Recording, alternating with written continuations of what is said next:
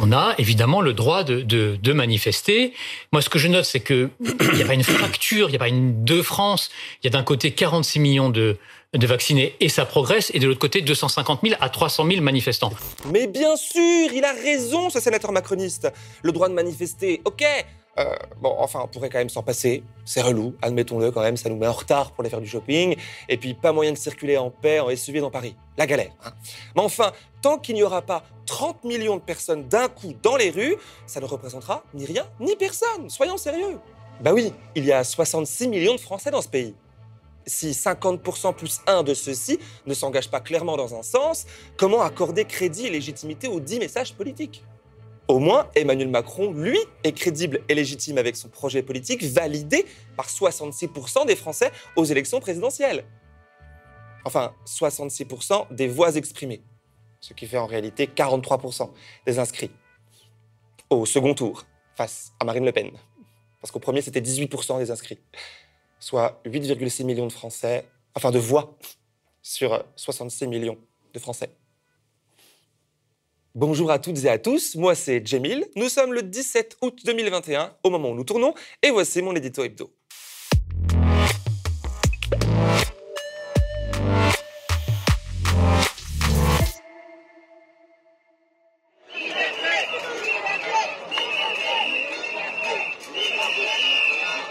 Déjà, gardons à l'esprit que nous sommes à la mi-août et qu'une mobilisation pareille en plein été, malgré la peur et la répression, et tout simplement du jamais vu. Chaque semaine, même la police doit reconnaître une hausse du nombre de participants. Mais c'est surtout les images sur les réseaux qui nous montrent la réalité des foules qui défilent dans tout le pays.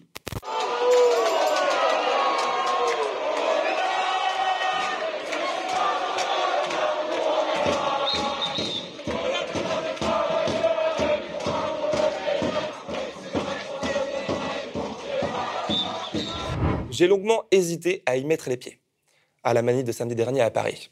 Bien que ma blessure au crâne soit quasi guérie, que l'on m'ait retiré mes points de suture il y a quelques jours, que la plainte soit déposée et que je vais globalement mieux, l'agression policière dont j'ai été victime à Nantes fin juillet ne m'a pas atteint que physiquement.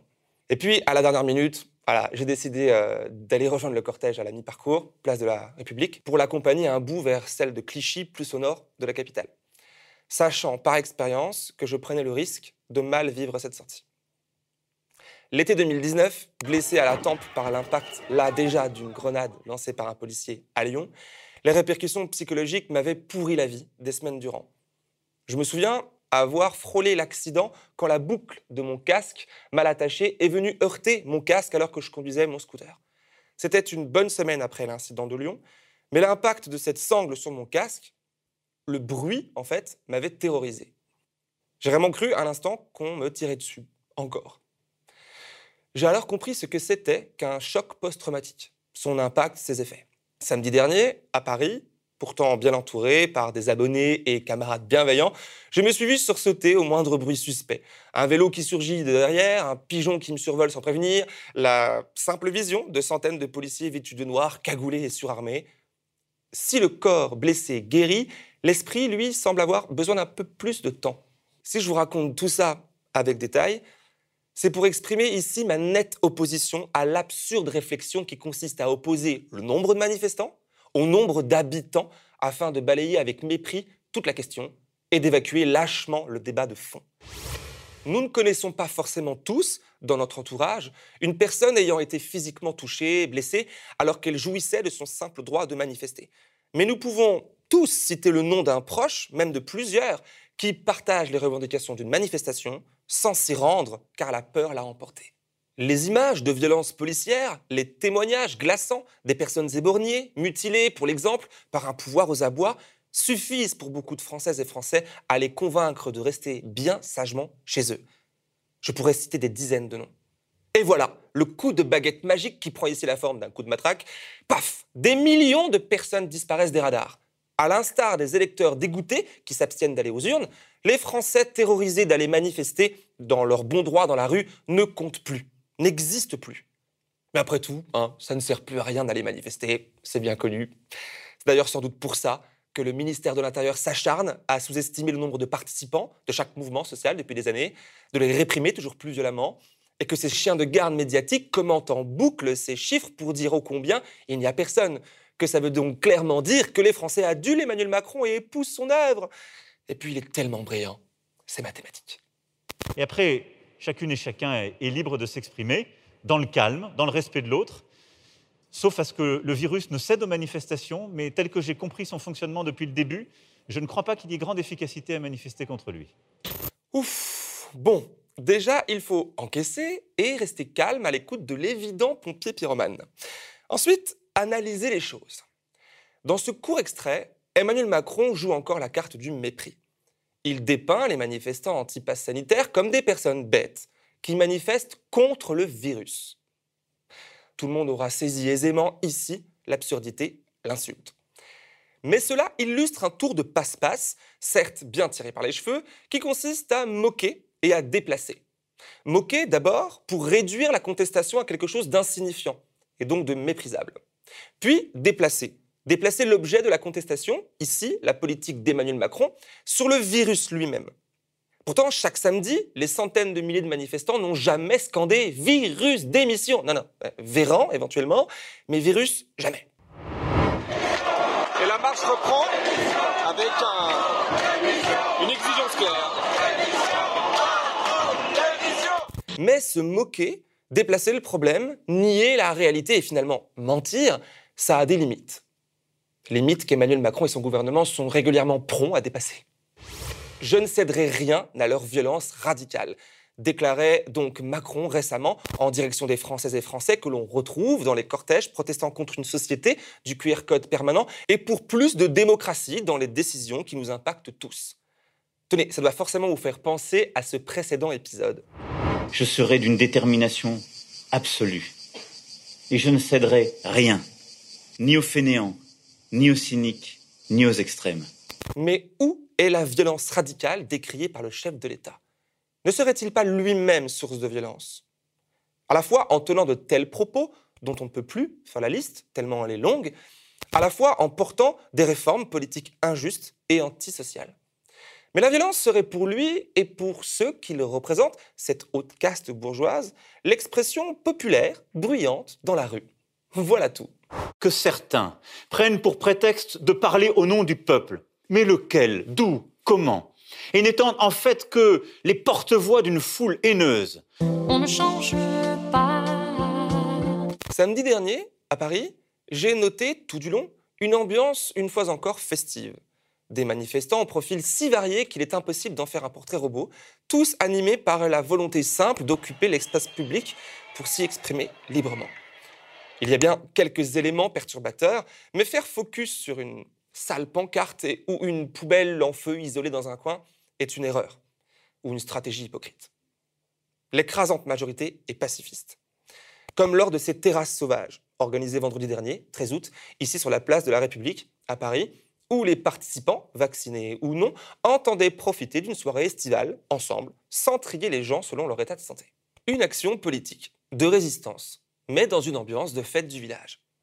Mais même là, la police a été envoyée pour menacer ces gens de répression et d'amende. Beaucoup ont alors plié bagage, contraints par la peur. Sauf ceux à cette belle table avec bougeoir. Le lendemain soir aussi, ce samedi après la manif donc, devait se tenir une nouvelle session de cette terrasse sauvage. Mais là, autre ambiance. La police, en nombre bien plus important, quadrillait la place et littéralement traquait les personnes et groupes de personnes qu'elle jugeait être des manifestants, pour les chasser, jusqu'à user d'un canon à son à un bref moment qui peut gravement blesser les tympans.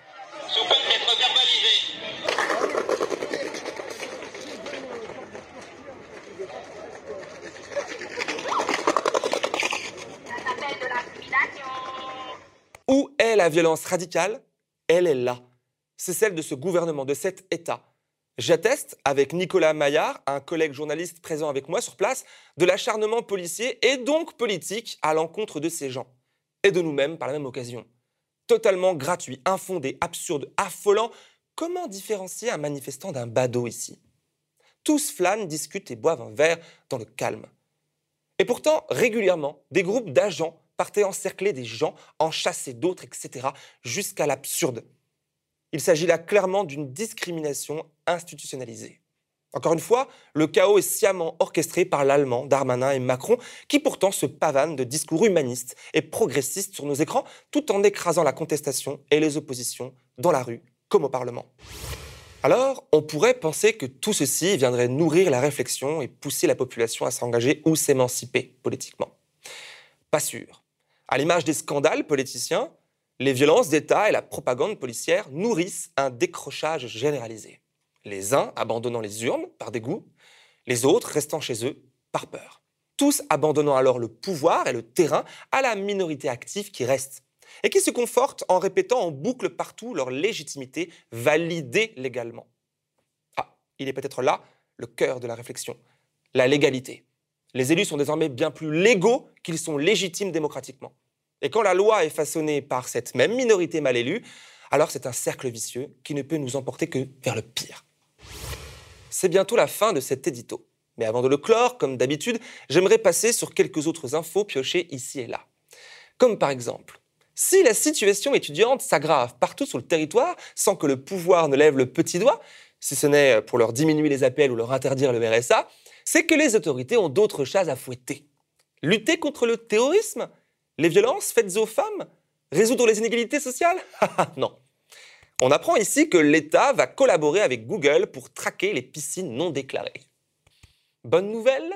Hmm, c'est sans doute, malgré la méthode douteuse, enfin une mesure responsable en phase avec la raréfaction de l'eau, de l'eau douce en période de sécheresse. On me dit que non, ballot. Afin de mieux contrôler l'exactitude des déclarations concernant les piscines et bâtis, la Direction générale des finances publiques va s'appuyer sur certaines technologies du géant états-unien. Cette collaboration se fait dans le cadre du projet foncier innovant qui va permettre de recourir aux technologies innovantes telles l'intelligence artificielle et le big data. Des frissons vous parcourent le dos en imaginant la suite d'un tel projet? Ne vous inquiétez pas, nous ne sommes pas en Chine mais en France, voyons. Néanmoins, sachez que tout ceci n'a rien d'inédit. Déjà en 2019, Bercy avait fait appel au service d'une société privée de conseil informatique. Le logiciel lui avait permis de révéler l'existence de quelques 3000 piscines non imposées rien que dans les Alpes-Maritimes. Résultat très satisfaisant qui encourage alors l'État à étendre le dispositif. Aux techniques de tracking, qui est par exemple le pass sanitaire, et de reconnaissance faciale toujours plus étendues dans le dispositif de caméras de sécurité en zone urbaine, s'ajoutent des dispositions légales agressives qui entrent régulièrement dans le droit faisant naître une véritable société de surveillance. L'occasion toute trouvée pour moi de vous conseiller la lecture de L'Empire de la surveillance d'Ignacio Ramonet. Dans le thème, l'exemple de la loi dite séparatisme, définitivement adoptée et validée par le Conseil constitutionnel il y a quelques jours, est éclatant. Les républicains et les groupes de gauche et les filles communistes et socialistes s'étaient opposés au texte, les premiers jugeant le projet terne et sans ambition, quelle surprise, et les seconds le trouvant liberticide et dirigé contre les musulmans. Il est vrai que c'est là peut-être la loi la plus liberticide du quinquennat d'Emmanuel Macron, et pourtant il fallait y aller fort pour battre le niveau des lois Avia ou sécurité globale. Ces deux dernières avaient été en partie censurées par le Conseil constitutionnel. Eh bien, il semblerait que le gouvernement se soit rattrapé en incluant dans cette nouvelle loi ce qui avait été retoqué dans la précédente. Ainsi, l'article 8 du projet de la loi séparatisme élargit les conditions pour propager la dissolution d'une association en remplaçant les termes de organisation de manifestation armée dans la rue par les termes de agissement violent contre les personnes et les biens. Une description précise d'une organisation armée est volontairement remplacée par un terme flou. Le mot agissement ouvrant là un grand champ d'interprétation. Ne parlons même pas de l'usage du mot violent, et de la cible qui peut être désormais autant une personne physique qu'un bien. Mais qu'est-ce qui est reconnu violent? La définition est absente. Une personne venant à taguer un panneau publicitaire deviendra ici un véritable criminel. Aussi, il est plusieurs fois fait état dans le texte d'atteinte à l'intégrité physique, notamment des personnes dépositaires de l'autorité publique, c'est-à-dire les forces de l'ordre. Ce qui n'est pas sans rappeler l'article 24 de la loi sécurité globale, article qui avait été retoqué. La loi séparatisme fait aussi du pied à la défunte loi anti-haine Avia, du nom de la députée En Marche la proposant, en ciblant les réseaux sociaux ou les comptes personnels de personnes liées à une association. Et même leurs followers pourront avoir leur contenu retenu pour justifier la dissolution d'une association.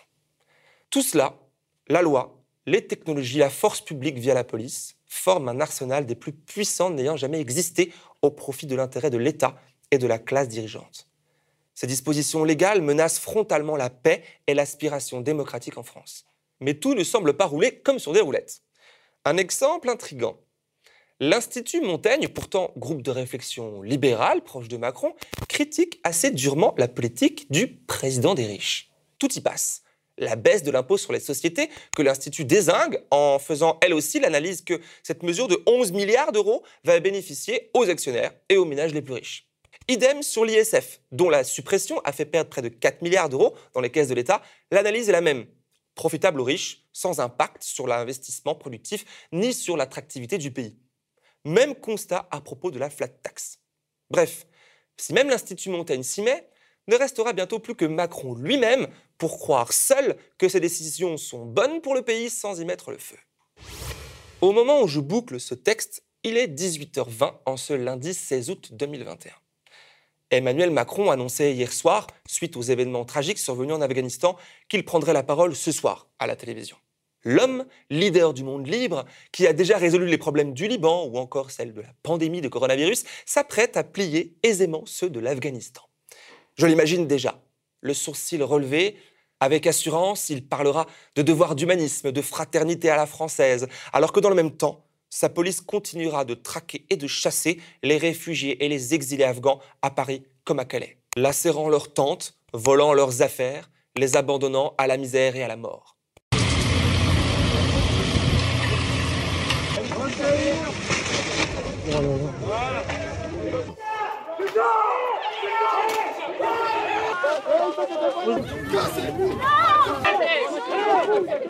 Tout ça, bien sûr, en plus des missions policières de la plus haute importance, comme faire des clés d'étranglement aux vendeurs de weed, aller frapper les gauchistes en manif, harceler les basanés dans les rues, dans les gares, empêcher d'embarquer les sans-pass sanitaires dans les TGV, ou de boire un verre en terrasse ou sur la place publique, tout en allant ne pas secourir les femmes menacées de mort et tirant sur les automobilistes à l'arrêt sans brassard de police, ni uniforme, ni gyrophare. J'exagère un tantinet. La police, qui subit elle aussi l'injustice du pouvoir bourgeois, mais qui profite de quelques avantages, quelques privilèges comme les retraites ou l'absence d'obligation vaccinale, remplit des missions parfois utiles pour l'ordre profitable à tous. Mais tout ce que je viens de citer ici, un brin amer, est vrai et s'est déroulé durant ces seuls derniers jours. C'est inacceptable, intolérable, et ça devrait nous donner le coup de fouet nécessaire pour renverser la situation politique dans l'intérêt de toute la société. Chose plus facile à dire qu'à faire, mais les ingrédients sont là et l'histoire s'écrit chaque jour. Pour finir, je vous racontais dans mon précédent édito combien les contre-pouvoirs en France étaient morts.